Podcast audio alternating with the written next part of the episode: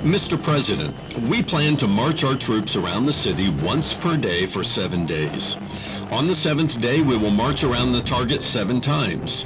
On the seventh time around the city on the seventh day, we will blow a trumpet loudly. Then, we anticipate victory. Can you imagine the look on the president's face? I did not make up the imaginary Pentagon briefing out of thin air. No, I found it in the Old Testament book of Joshua, where God instructed Joshua with his plan to overtake the city of Jericho. Joshua learned that God's ways were not always his ways. Sometimes God employs unconventional means that require faith and supernatural intervention. I'm Ron Jones, and this is something good.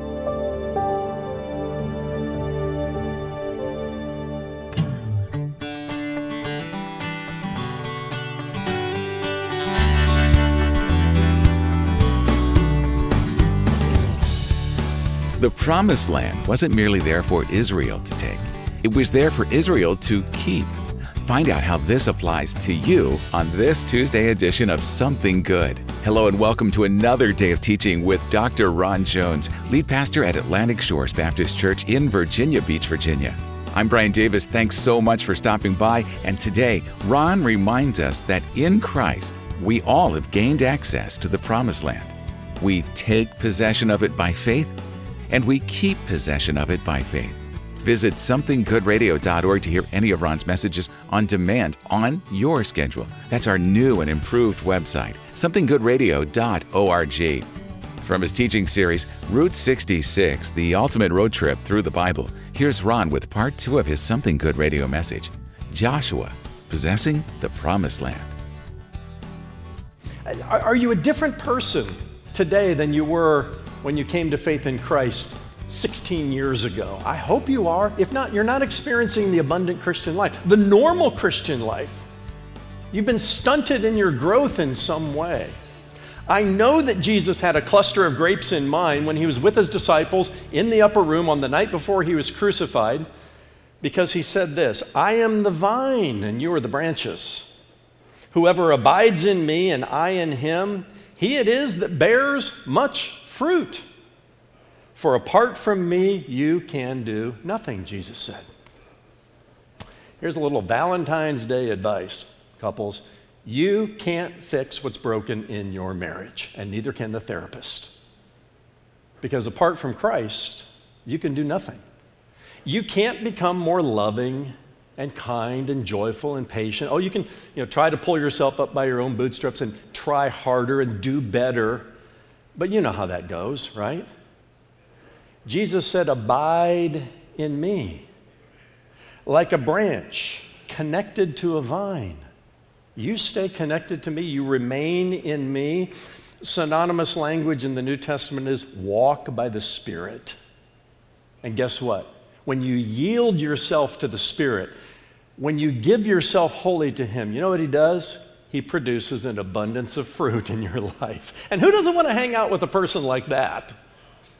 You'll become immeasurably more attractive to your spouse or just people in general when you exhibit the fruit of the Spirit. So I ask you, are you abiding in Jesus? Are you experiencing the abundant Christian life?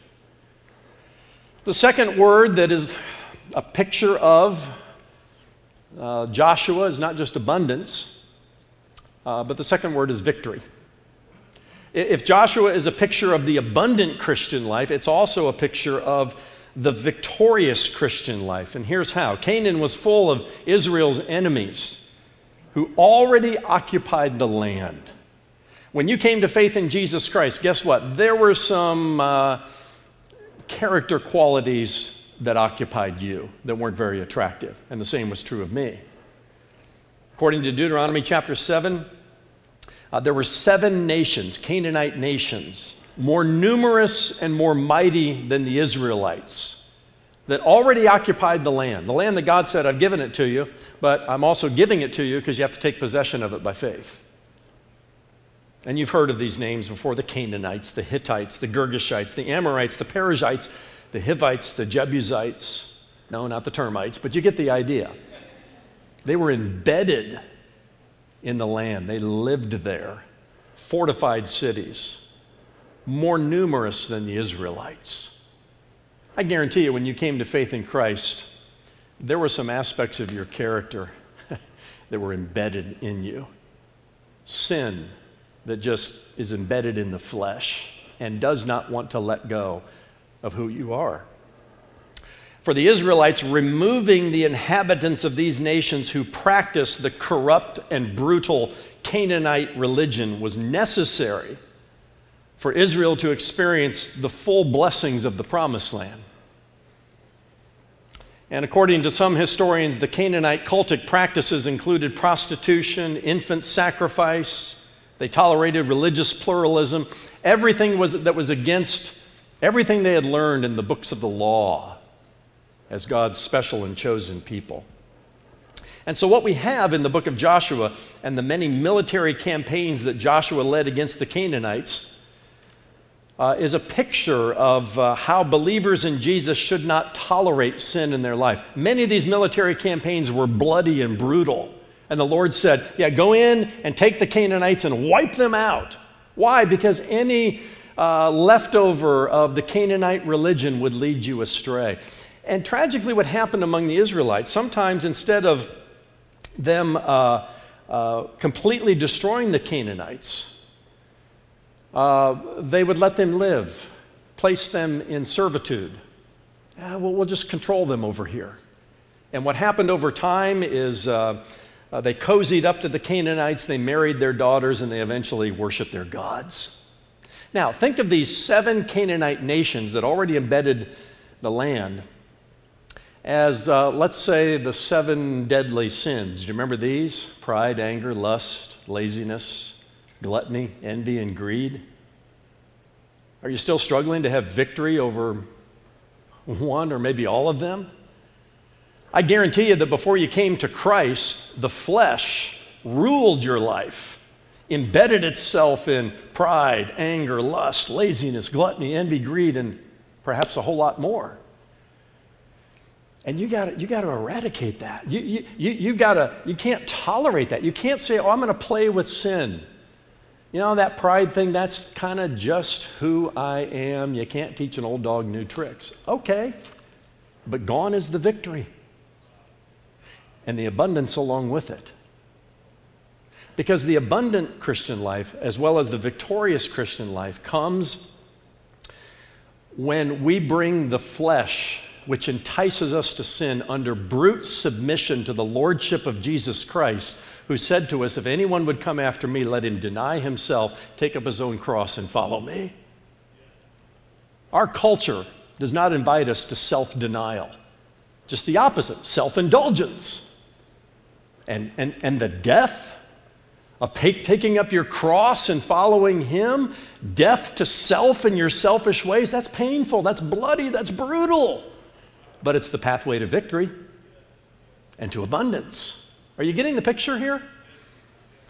So Joshua led these military campaigns, and oh, you go, wow. But it is a picture of how we deal with sin, that sin that does so easily beset us and, when we've experienced defeat, doesn't mean we've lost our salvation. It just means, you know, we're not experiencing victory. Now, keep in mind, it took 25 to 30 years for the Israelites to take possession. Some of you have been dealing with pride, anger, lust, laziness, gluttony, envy, greed, or you add to the list for a lot of years. I understand that. There is some sin that embeds itself in our flesh, and, and it, doesn't, it doesn't go away easily. We've won the victory. The victory is ours. I've given you the land, the Lord said, but by faith you have to take possession of it. How? Jesus said, Anyone who follows after me, deny yourself, take up your cross daily, and follow me. The abundant Christian life the victorious Christian life that is a byproduct of remaining in Jesus and abiding in Jesus and walking by the Spirit is a day by day battle. And it's a battle. with the world, the flesh, and the devil. In every sense of the battle that was Joshua's for these multiple decades is our battle as believers in Jesus Christ to take possession of the abundance and the victory that God would have for us. Don't, don't, don't lose faith. Trust Him. And, and, and go about the battles God's way. In fact, you can lay aside, right alongside the book of Joshua, Ephesians chapter 6 and the armor of God that tells us, you know, take up the whole armor of God that you may be able to do battles and win battles against the schemes of the devil. It is a daily, daily battle, but the victory is ours in Jesus Christ. We correctly sing from the hymn book, Oh, victory in Jesus. 1 John 5 4 says, This is the victory that overcomes the world, even our faith. Because Jesus rose from the dead, we can say with assurance, O death, where is your victory? And thanks be to God who gives us the victory through our Lord Jesus Christ. 1 Corinthians chapter 15. However, let us never forget that disobedience always brings about defeat. It always does.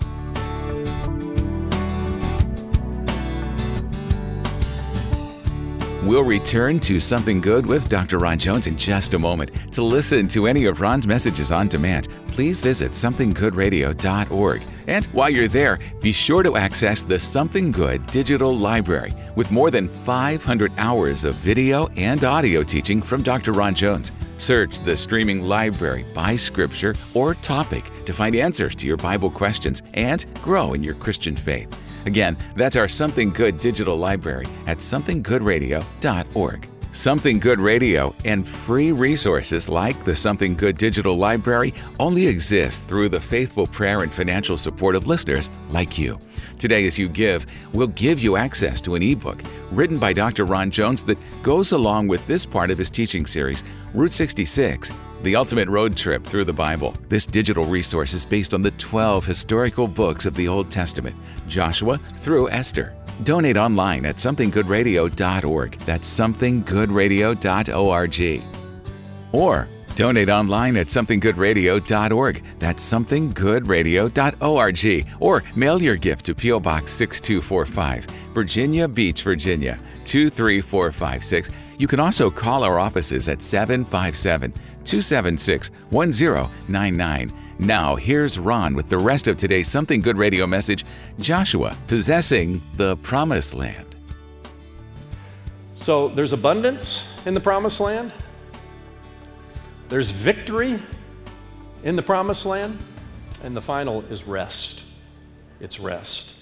Joshua 11 and verse 23 says So Joshua took the whole land according to all that the Lord had spoken to Moses and Joshua gave it for an inheritance to Israel according to their tribal allotments. And the land had rest from war. Okay? Now, again, this is a picture of something we learn about more fully in the New Testament um, that speaks of, of Jesus, who is our Sabbath rest. Um, all 10 of the Ten Commandments are mentioned again in the New Testament. Nine of them are reaffirmed. And this other one, the, the, the, Sabbath command, is kind of retooled a little bit. Jesus declares himself the Lord of the Sabbath after he healed a man on the Sabbath and caught flack from the Pharisees about it. He says, I'm the Lord of the Sabbath. Basically, I can do with the Sabbath what I want to do. And what you need to understand is it is a picture of my Sabbath rest in salvation. Thus, when Jesus said in um, uh, Matthew chapter 11 and verse 28 Come unto me, all you who labor and are heavy laden, and I will give you rest. Rest from what? Well, first, rest from a works based salvation. Okay? But secondly, rest from a works based sanctification. Uh, the promised land is all about sanctification becoming more and more like Christ and experiencing the abundant Christian life, the victorious Christian life, and rest from a, a religion that just wears you out. Christianity is not a religion. A re- religion always tells you to try harder. Just do a better job next time. Try harder. Christianity is not a try harder religion. Christianity is Jesus finished it. He did all the work that was necessary to have a right relationship with God. So by grace are you saved through faith, and that not of yourselves. It's the gift of God, not of works, lest any man should boast. We don't experience or receive eternal life by works. No, we rest from our works as God did and receive His grace by faith, but we don't experience the abundant Christian life or the victorious Christian life by works either. Paul says, As you have therefore received Christ Jesus the Lord, so walk in him. How did you receive him? By grace and through faith. How do you walk in him? By grace and through faith. I have given you the promised land. I am giving it to you as you walk by faith. All right? I, I, know this sounds mysterious and a little bit slippery. It's easier to say, do this, do this, do this, try harder, give it the old college try, do better. That kind of religion, friends, will wear you out. Instead, rest in Jesus. Hebrews chapter 4. Uh, turn there with me if you have your Bible. Hebrews chapter 3 and 4 actually speak eloquently about our Sabbath rest in Jesus. And in chapter 4 and verse 8, there's even a reference to Joshua. For if Joshua had given them rest, God would not have spoken of another day later on, so then there remains a Sabbath rest for the people of God. For whoever has entered God's rest has also rested from his works as God did from his. The Sabbath rest in receiving our salvation. And it works the same way in sanctification. Okay? One more thing, and this takes us back to the end of the book of Joshua.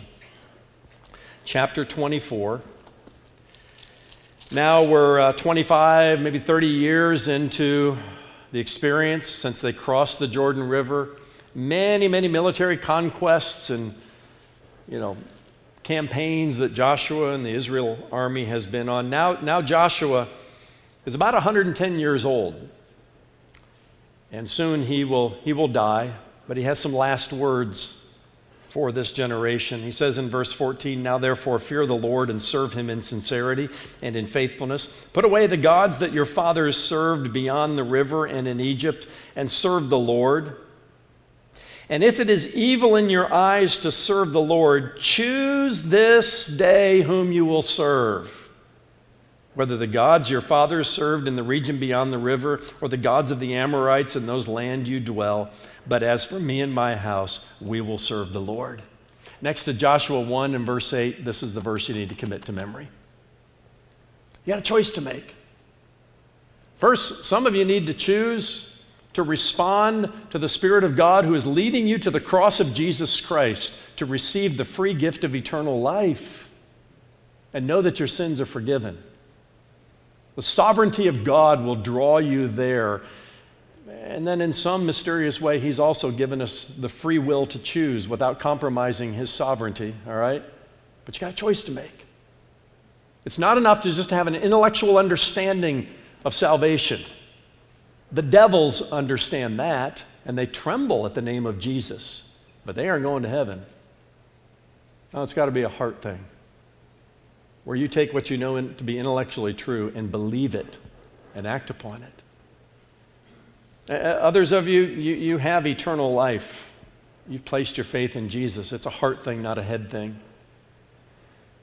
But this matter of the promised land, you, have been wandering in a wilderness of fleshly enticements and defeat for too long. And I understand the struggle. Choose you this day whom you will serve. Uh, will you bring all of that and put it under brute submission to the Lord Jesus Christ, who says, If anyone would come after me, if you want to be my disciple, deny yourself, take up your cross daily, and follow me. That is the pathway to success in the promised land the abundant Christian life, the victorious Christian life, and a spiritual rest that makes you go, huh, wow, living the Christian life is a whole lot easier than I thought. But when you try to do it in your own strength, it's a whole lot more difficult than you thought, the try harder way. We sang earlier, You are my deliverer. That's Exodus. Here in Joshua, we sing, You are my promised land. Wow. Shout hallelujah for the abundance, the victory, and the rest that has been given to you in Jesus Christ. Knowing that, go take possession of it by faith.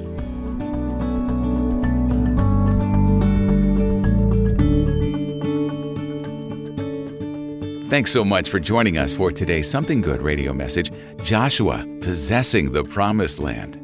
Ron, let's talk a little further about this idea of not only entering the Promised Land, but possessing it. Let's explore some of what it means for believers in Christ today to possess their own version of the Promised Land.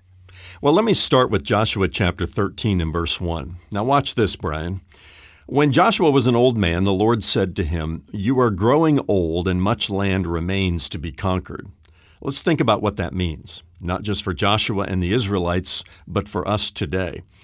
You see, when those walls of Jericho come crumbling down around us, and I'm talking about breakthroughs over addiction or depression or any number of things that keep us from enjoying the abundant, joyful, and victorious Christian life on this earth. Well, it's not enough to gaze through the rubble and look longingly at the promised land. No, we have to walk through the rubble and possess it. But even the possessing of it and the keeping of it has to be fought for on a daily basis, even when we're old, Brian, and when we're advanced in years. We, as believers in Christ, have a promise of eternal life with Him, but in the here and now, there's no such thing as arriving. It's a journey the whole way through. And victories a week or a year or a decade ago, no matter how resounding and triumphant they are, well, they don't eliminate the necessity of fighting a battle on a daily basis. Even if we've walked with the Lord for decades, there is still land left to conquer, still battles left to fight. Let us never make the mistake of thinking that entrance into the promised land is an ending. No, it's a beginning. And it's a beginning that has no ending until our Lord returns and starts for us a new beginning. And so I urge you, friends, to keep this in mind. Do not be surprised that you still have struggles, that you still have battles, that you still have land and demons and sinful patterns left to conquer. You always will. Uh, the good news is twofold. One day, uh, the night will end and morning will break. Uh, we will leave this place for our true home and shall forever be with the Lord without ever having to fight another battle. In the meantime, even though all of us have land left to conquer, uh, we serve a God who has already overcome the world, uh, who has already brought down those walls, who has already won the battle for us. And all we have to do is keep fighting the good fight of faith because it is in the testing of our faith that our faith ultimately gets perfected. And all of God's people said, Amen. Thanks for those great final thoughts from your message, Joshua, possessing the promised land. And Ron, as we wrap things up for the day, tell us what's in store for us next time as you move ahead in your series, Route 66, the ultimate road trip through the Bible. Yes, and thanks, Brian. Now remember, we're on road trip number two. The first road trip took us on a journey through the five books of the law, Genesis through Deuteronomy. This second road trip consists of 12 books, uh, the books of Old Testament history. Coming tomorrow, I'll take you to the book of Judges, the second of the historical books. Now, this covers a 350 year period of Israel's history following the death of Joshua. And Brian, this is a book in which the people of Israel rebel. They begin to do what was right in their own eyes. We're going to dive deep into this idea of sin and apostasy, and we'll explore some of the similarities between ancient Israel and the world in which we live today. It all comes your way next time as I continue my teaching series, Route 66 The Ultimate Road Trip Through the Bible. That's tomorrow in Dr. Ron Jones' message Judges, Anarchy, and Apostasy. Join us then for something good Now, for Ron and the entire team here at Something Good Radio, I'm Brian Davis saying God bless and thanks for listening.